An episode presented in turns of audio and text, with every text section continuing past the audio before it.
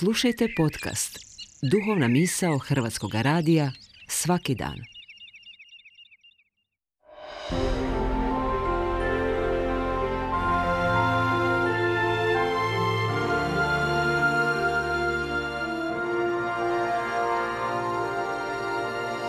Duhovna misao. Urednica je Blaženka Jančić.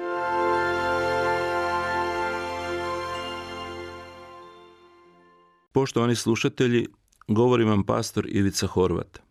Najpoznatiji biblijski citat zapisan je u Evanđelju po Ivanu u trećem poglavlju 16. redku i glasi ovako.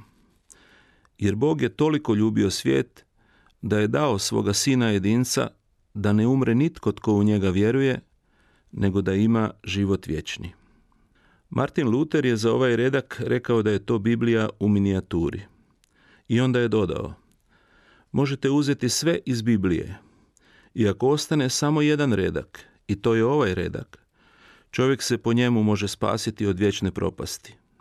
Na osnovu teksta želim kratko razmotriti nekoliko osnovnih duhovnih istina. Redak počinje. Bog je toliko ljubio svijet. Kakva je Božja ljubav? Ista je za svakog čovjeka na ovoj zemlji. Bog ljubi siromašne, bogate, ljude svih rasa, nacija, etničkih skupina. Njegova ljubav ne prepoznaje ljudske veličine i nije svedena na duhovne elite. Bog ljubi ljude zato što je on takav Bog kakav jest.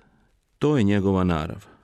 On je sama ljubav i kao što piše u Božoj riječi, Bog želi da se svaki čovjek spasi. Kolika je Božja ljubav? Kaže da je Bog toliko ljubio svijet da je dao svog sina jedinca. Ivan nam donosi ovaj izraz u dva značenja. Prvo, Bog je dao svog sina tako što ga je poslao na svijet. A drugo, Bog je dao svog sina tako da ga je dao na križ. Kaže dalje ovaj 16. redak. Da ne umre nitko tko u njega vjeruje. Važan je ovaj izraz da ne umre nitko.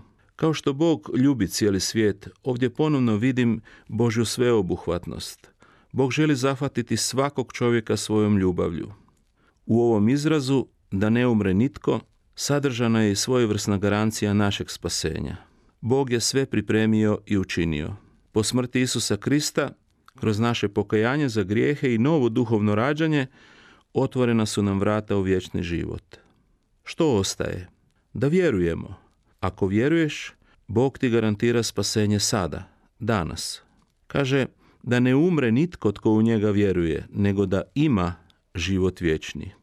Imaš sada život vječni, ako vjeruješ.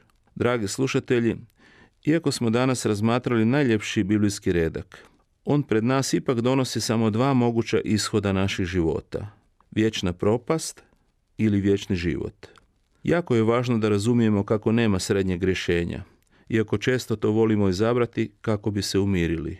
Ili vjerujemo u Krista kao spasitelja svijeta, kojeg smo kroz pokajanje za svoje grijehe proglasili gospodarem svog života i tako živimo u zajedništvu sa Bogom, ili smo sami svojevoljno izabrali vječnu propast.